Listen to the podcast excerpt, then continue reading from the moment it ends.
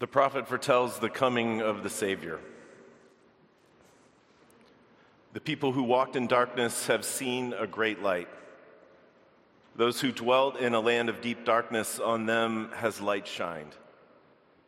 For the yoke of his burden and the staff for his shoulder, the rod of his oppressor, you have broken as on the day of Midian. For every boot of the tramping warrior in battle tumult and every garment rolled in blood will be burned as fuel for the fire. For to us a child is born, to us a son is given, and the government shall be upon his shoulder, and his name shall be called Wonderful Counselor, Mighty God, Everlasting Father, Prince of Peace. Of the increase of his government and of peace there will be no end on the throne of David and over his kingdom. It will be established and upheld with justice and righteousness from this time forth and forevermore. The zeal of the Lord of hosts will do this. Where the sun won't shine. Where the sun won't shine.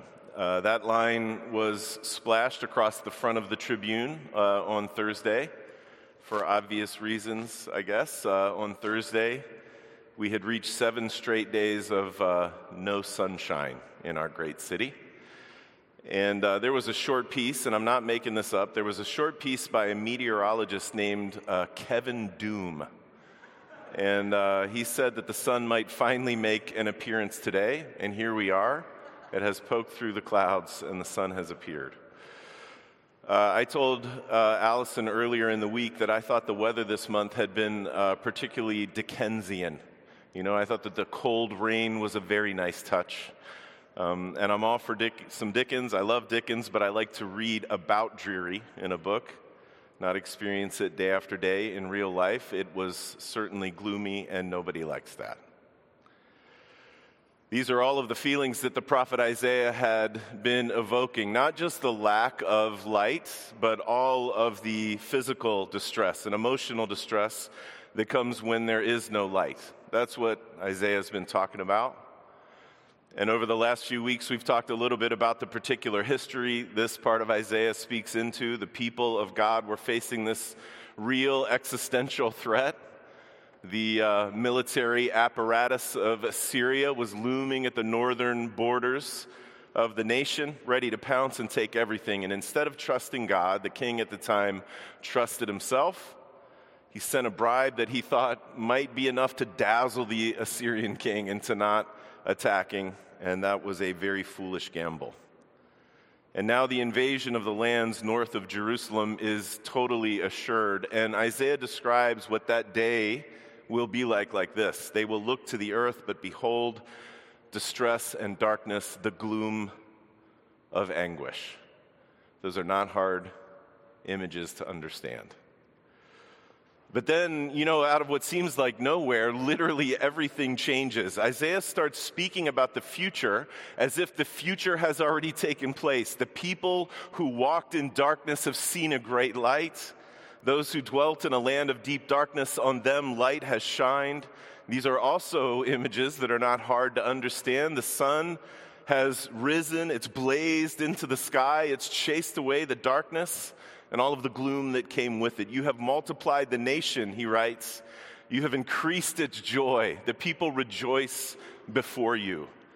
I love those lines uh, from Isaiah 9. It always makes me think about what it's like here in Chicago on that you know, first sunny, slightly warm day in uh, March or usually in April. you know how that day is. People, when that sun comes out and it feels a teeny bit warm, people fly out of their houses and they sit in the sun and they let the sun hit their faces, and kids kick balls around on barely thawed out ground, and dudes run along the lakefront with their shirts peeled off, and nobody cares about how absurd it is because it's like 45 or 50 degrees and people are overcome with joy. the sun is out, the joy is increased, we rejoice. So, why? Why does Isaiah say this? Or more accurately, what is going to happen that's going to cause this level of joy and this level of rejoicing among God's people after all of this devastation? Well, he doesn't say right away why. First, he describes this really surprising peace. All of the boots of the tramping warrior, all of the blood, battle soaked garments will be rolled up and burned as fuel for the fire. They won't be needed anymore. They will be forgotten because the rod of the oppressor has been broken. And then he adds this curious little line like on the day of Midian. Maybe you remember that story about Gideon. You can read it later in Judges 7. Gideon and his rinky dink little band of 300 men defeat a Midianite horde without a fight. All right, they smash pots and they hold torches and they blow trumpets, and the enemies end up defeating themselves and running away in fright. Through that apparent, ridiculous weakness, God works incredible strength on the day of Midian. And that's all you need. That is all the setup that you need for when Isaiah finally says what's going to bring peace and what's going to bring all of this joy and rejoicing. For to us a child is born. To us a son is given. That's what does it. That is the scandal of Isaiah's good news, and that is always the scandal of all of God's good news. When the mighty God comes to deliver, when we finally see him, it is the face of a child that first appears. Vulnerable and transparent and humble and piercing and unspeakably strong and unbearably beautiful. You can think about that every day for the rest of your life, and you will never get to the bottom of it. A king is coming, but he is like no other king ever. What is he like? Well, Isaiah just tells us what he's like by giving us his names. Where human wisdom has, has been consulted and failed again and again and again, this king will have a name. It will be Wonderful Counselor. He will have the unbounded depth of God's wisdom. Where warrior kings have failed again and again, this child will have a name. He is the mighty God. He will have the might of God Himself absorbing all of the sin and all of the evil of this world until there is no more to be absorbed, until it is gone. Where the best rulers of this world eventually hand their rule over, this child will have a name Everlasting Father. Where the frail, frightened leaders have imposed their might through war, this king will have a name Prince of Peace. He will establish an everlasting peace, not through his might, but through the self giving love of his own death. Church, that is a vulnerability that makes defense against it pointless. Of the increase of his government and of peace there will be no end. His rule will be filled with justice and righteousness from this time forth and forevermore. And we know who this king is.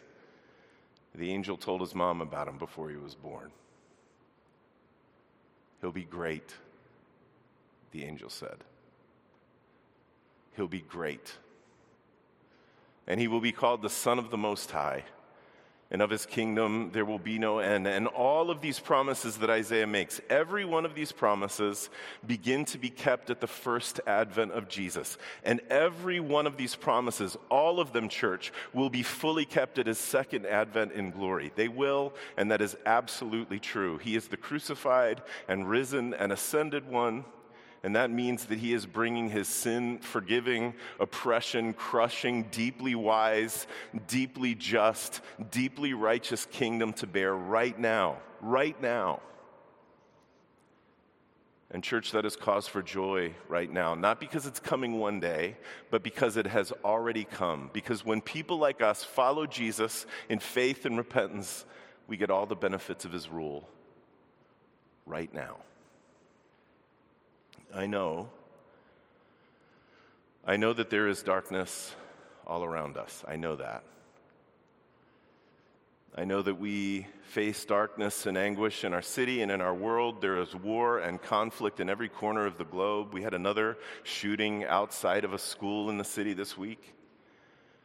And I know that there is darkness we stare down in our own lives, you know, health troubles, broken relationships, uncertainty about our work, uncertainty about our kids the icy grip of an addiction that we can't break, the sin that hangs around our neck, the consequences of choices we've made that always seem to cast a shadow. I know that that darkness is there. And what I'm telling you is that our hope in them and that our joy in them isn't only found in the truth that one day Jesus will come again and make it all new again. He for sure will. He absolutely will.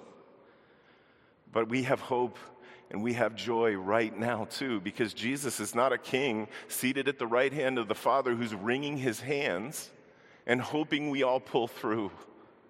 He is mighty God. He is wonderful counselor. He is everlasting Father. He is Prince of Peace. Right now, church, He is all of those things. And to follow him in, in, faith and repentance is to be hidden in him. It is to share our lives with him, this life that he has given in self giving love for us and the life of the world, to live under his gracious and powerful rule right now. That's what happens right now when we follow him. We can see the darkness change, and we can see it weaken, and we can see it be taken away and that's the truth. Jesus said this These things have I spoken to you so that my joy may be in you and so that your joy may be full. So follow this king in faith if you have not yet. Remain with him if you have. Come back to him if you have wandered away. Because he has increased our joy. so let's rejoice before him with all that we have. Amen.